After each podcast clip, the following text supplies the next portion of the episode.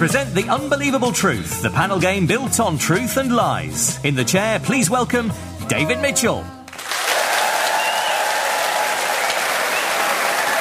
Hello, and welcome to The Unbelievable Truth, the show where truth and reality mean nothing compared to the art of beating about the bush.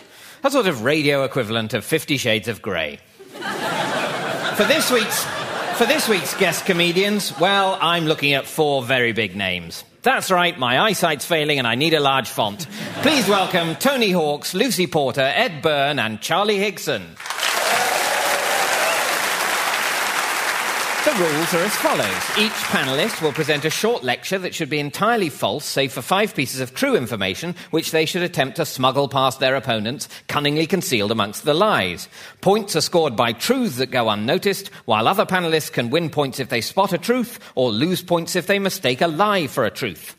We'll begin with Tony Hawks. Tony is in the Guinness Book of World Records for the furthest distance hitchhiked with a fridge beating the previous best of nobody ever.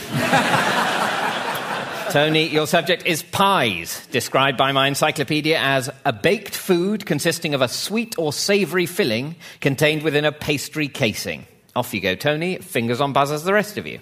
In 2008, at the World Custard Pie Throwing Championships, the winning team, called We're Not Keen on Potatoes, threatened not to accept their first prize which greatly excited the second place team, who were called We Don't Like Asparagus. the pop group ABBA, who are actually made of pie, have recorded over 400 songs about mainline railway stations. Their biggest success, Waterloo, was originally called Honey Pie until they realised that this wasn't a station and immediately changed the name. Ed. ABBA's song Waterloo was originally supposed to be entitled Honey Pie. You're absolutely right, it was. Well done. I, I, believe they, they wrote the whole song, Honey Pie, to that tune and then changed it. I bet the they feel pretty foolish minute. about that now. Oh, it would yeah. Have, it would have been a hit otherwise. the expression as American as apple pie comes from the Greek word plaxos, meaning as American as apple pie. the expression easy as pie has no origin. Pythagoras, known to his friends as Pie, loved apple pie. And it was on one such pie that he discovered that the ratio of the circumference of the pie's circle to its diameter was six. The 2007 World Pie Eating Championships were thrown into disarray after the organiser's dog ate all the pies. Lucy. Yeah, I'm going to go that the pie eating championships had to be called off because the dog ate all the pies. And that is true. Oh. Well done. Eskimos in Lapland, who occasionally eat penguin pie, once had to go to death. Ed. I, I, think Eskimos in Lapland do occasionally eat penguin pie. And if they don't, they ought. oh, no, they don't. I've just remembered no, penguins are from the other end of the world. and Eskimos don't live in Lapland. Otherwise, you were spot on.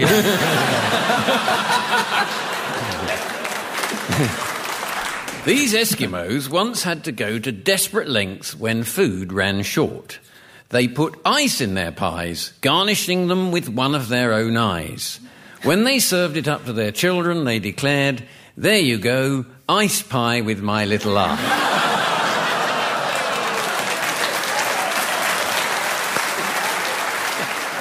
Shakespeare often included pie references in his films. Fruit pies, which hadn't really been referenced in English culture before the reign of Elizabeth I, were mentioned all through Shakespeare's £20 million action blockbuster Hamlet 3. Sorry, but I do think that the fruit pie had not been referenced before the reign of what you said. Elizabeth, Elizabeth I. Queen Elizabeth I. You're right. Yeah. You're right. Uh, Clawed something back there. Time traveller David Bellamy made pies in the 18th century and was particularly popular with the politicians of the day. His pies, however, were extremely toxic, and it became a sign of great bravado and fortitude if they could be eaten with no harm coming to the consumer.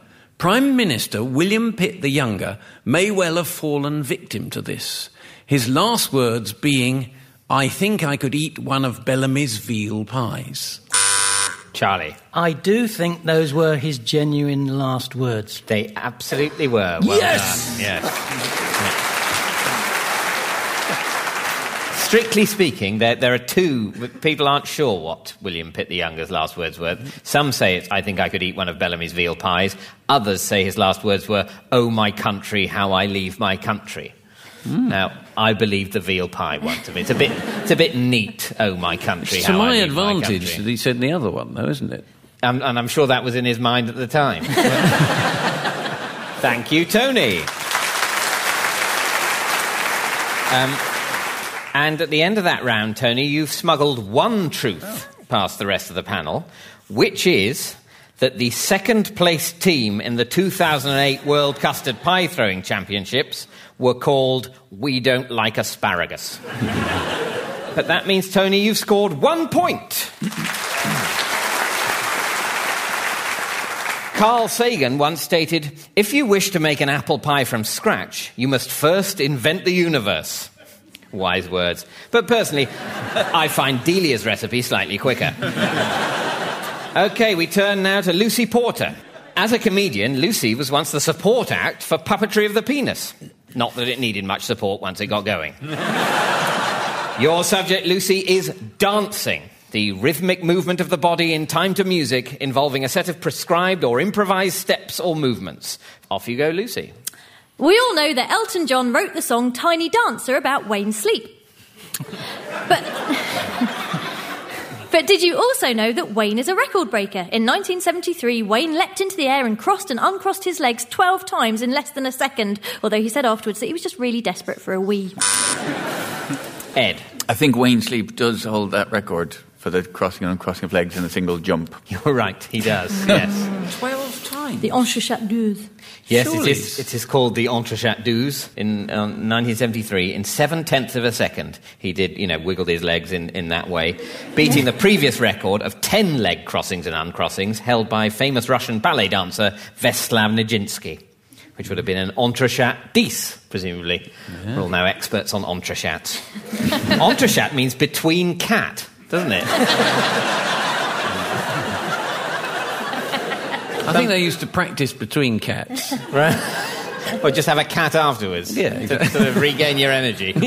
Tell you what, do an entrechat douze and then you can have another cat. Ballet trained Hollywood stars include Morgan Freeman, Harvey Keitel, and Digby, the biggest dog in the world. Charlie. Now, one of them Take your pick. is going to be true. Take your pick. It was Harvey Keitel. No, it was Morgan Freeman. Yeah, Morgan Freeman studied dance for five years in San Francisco and New York, where he says he learnt the real discipline of the bar. Having a dance partner of the opposite gender was illegal in Argentina until 1967. The tango originated as a dance between two men. The moves were much more combative than the sensual ones we know today. The partners would slap each other hard round the face and shout, You've been tangoed. Tony. I do think that men in Argentina weren't allowed to dance with women before 1967. It- it- it- that- that's what you think. That's what I. With- don't ridicule me. Is that, I'm just trying to. I don't like the way you No, do I'm this. just. I'm clarifying your assertion. Well, of course it's that. Yes. No, Oh, that's well- not true. Oh, Ed. Uh, I believe that the tango used to be a far more combative dance.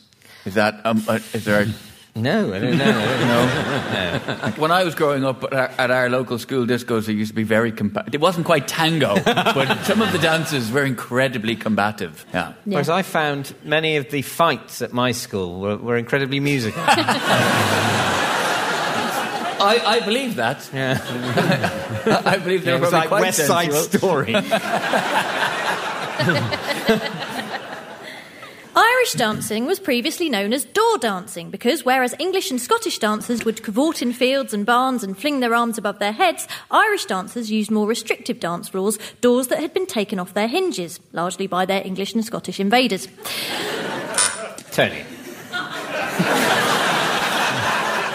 We all know Irish dancing, you know, they, they've got to stay in this little area to practice, and I, I think that they did. You, you're, you're making the wrong kind of face. You're right, they did, yeah. Irish dancing was traditionally performed on doors taken off their hinges or on round barrel tops. Yeah. I saw uh, a cast of Riverdance after it had been on for quite a while. And they were on in London for about two weeks. And the bloke afterward, I was talking to him, and he said, It doesn't matter, but you can be as fat as you like for uh, Irish dancing because it's all about the bottom half of your body. So you'd have tiny, skinny legs. Yeah, you could, as, long, as long as you were fit from the waist down, it didn't matter how fat you were. That's because when, when Ireland was occupied by British rule, mm-hmm. when we were being oppressed, we weren't allowed to practice our cultural heritage. So for various things, like Irish dancing, we're banned. So we do it behind a hedge.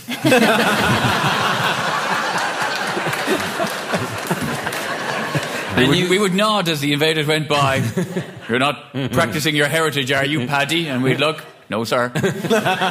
We'd be grinning because below the waist, whoo, chicken. What an incredibly moving story. Nature's most extreme mating dance is performed by the hoverfly. The female twirls frantically around the male, then, when he's dizzy, she extracts the male's seed with her teeth before she impregnates herself and dances round him till he collapses. This ritual can be seen reenacted on the streets of Cardiff every Saturday night. oh, Tony. The, the hoverfly business. Oh, right, not the streets of Cardiff. No, no, All right, no. yeah. The hoverfly business. No. No. No. Although there's a similar thing is true. Not not that, but the hilara or dance fly does have a wing waving mating dance, which is accompanied by the male giving the female a gift of an insect wrapped in silk. While she's busy unwrapping the gift, the male mounts her. Mm-hmm. Some lazy male dance flies have been known to offer females what looks like a gift wrapped insect and then attempt to complete the act of mating before she opens the gift bag and discovers there's nothing in it. so, that's, That's, that's exactly how I won my wife. I think the message you take from this is if you're on a date or dinner with a young lady you fancy, try and mount her before you have to pay the bill. no, that's not the message. Sorry. As Tony rightly says, that's, no, that's no. not what Radio 4 is all about. Got it all wrong. No one loves to dance more than the French. So much so that in 16th century Strasbourg they even suffered a plague of dancing, with many citizens dying of dance related heart attacks and dehydration. In 1920s Paris, the dancers at the Moulin Rouge were so well paid that it was not uncommon for men to try and infiltrate their ranks. One of the most famous can-can dancers, La Goulue, was eventually discovered to be a man, so was rechristened Les Goulies. Charlie.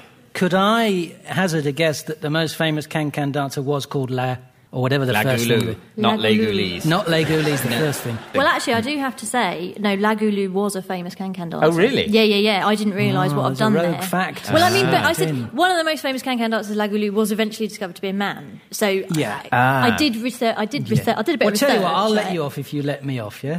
All right, then. Just before you start letting each other off, whatever, whatever that means. Just Um, give me a gift bag, Charlie. Just give me a gift um, bag. Actually, we don't really need David, do we? Let's just do it all ourselves. This Go- is what go, happened go to the pub, mate. Have a drink. We'll carry on. If only Because they we're all said that getting to on. the Tsar. Instead, they shot him. um, no, I certainly, you certainly don't lose a point for that, Charlie. The actor Charles Dance was originally christened Charleston Dance, but shortened it to Charles on joining Equity, much to the disappointment of his parents, Morris Dance and Nellie Disco. Thank you, Lucy. And at the end of that round, Lucy, you've managed to smuggle three truths past the rest of the panel. You deceptive woman. Uh, the first one, of course, uh, is the, the, what I said about Morgan Freeman, him having studied dance for five years in San Francisco and New York. That's true. The second is that the tango originated as a dance between two men. in um, Buenos Aires in the 19th century, it was like the Wild West. There were a lot more men than women. Yes. And so, in order to have the lovely dancing that all we Yeah. men desire, uh, they had to d- dance with each other. Same, same was true of um, the cowboy dancing, uh, line dancing. Is that why line dancing happened? Well, line dancing, that's why they don't touch each other because there weren't any women around, you see. Right. Yeah. Can I get a point back for that little fact? No, that's a very interesting fact, and you can get a point, you know, a separate point that doesn't count. um, but yes, I, from my point, maybe maybe I'm about to say something sexist, but isn't the point of dancing for men that you get to sort of touch women and impress them? that they actually the dancing in itself is not. You're not if a I'm dan- wrong, you're not a at all dancer, are you? enjoyable, Well, but I have no real insight into the frontier spirit, do I? No. and I, I, the well, it was, a, it was a showy offy sort of a thing. You see, if you've got a bar and there's only one woman in it, Hmm. the men will dance in a competitive nature, and she will go with the one who dances the best. So is that what we're supposed to do? Yes! Just till when you're in a pub, you just dance Yes. competitively with other men. Yes. And then the, the barmaid will pick the best one of us Yes. and I- mate. I feel like we're trying to explain the concept of dancing to a robot. I feel like Anyway. Go on, dance for us now.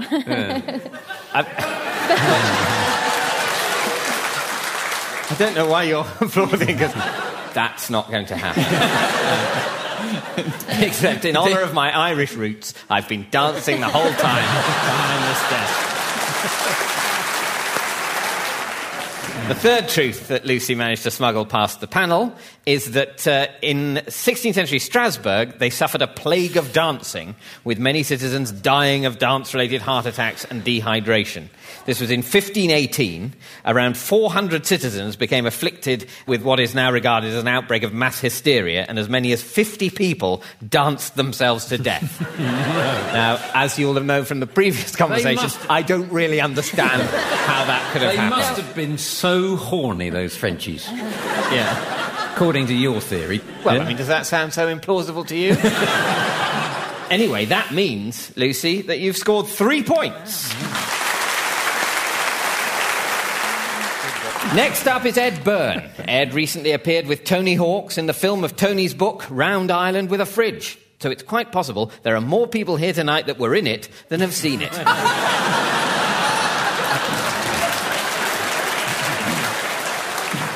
Ed, your subject is worms, invertebrate animals with soft, elongated bodies that are round or flattened and usually without limbs. if you were to dig up all the worms in your garden and lay them end to end, your wife would leave you.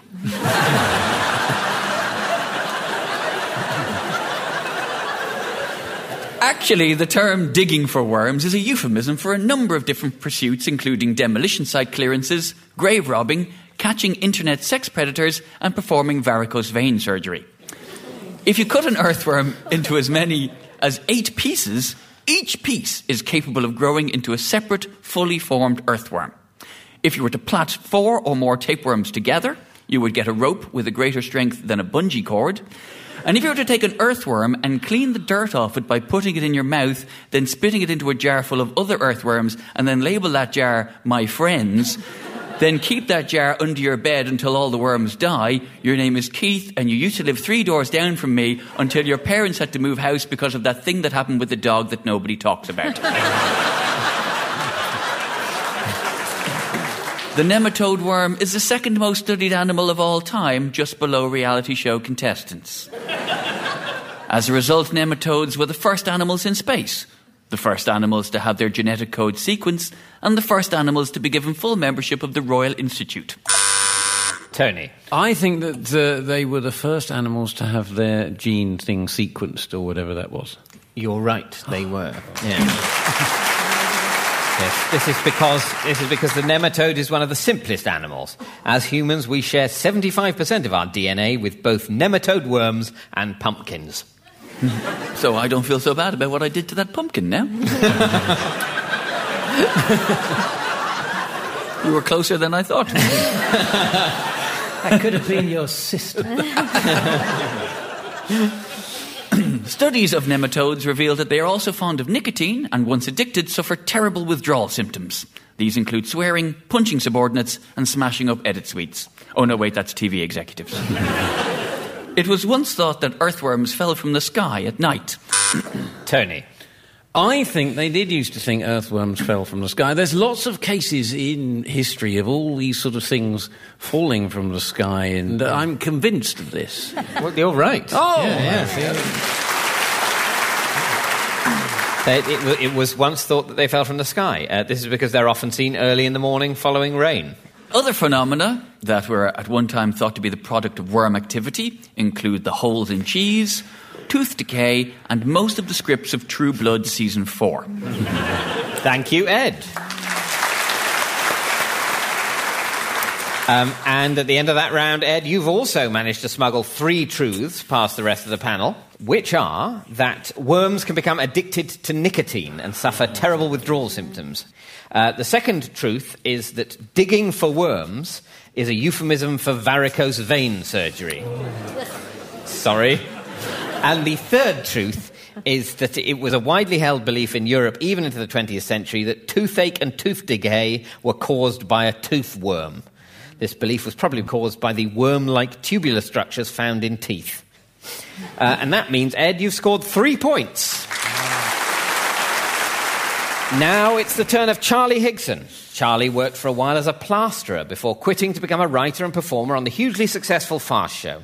The show is remembered fondly by many, although not by Mrs. Henderson of Clapham, who is still waiting for him to finish her kitchen extension. Charlie has written several books featuring the school days of a young James Bond.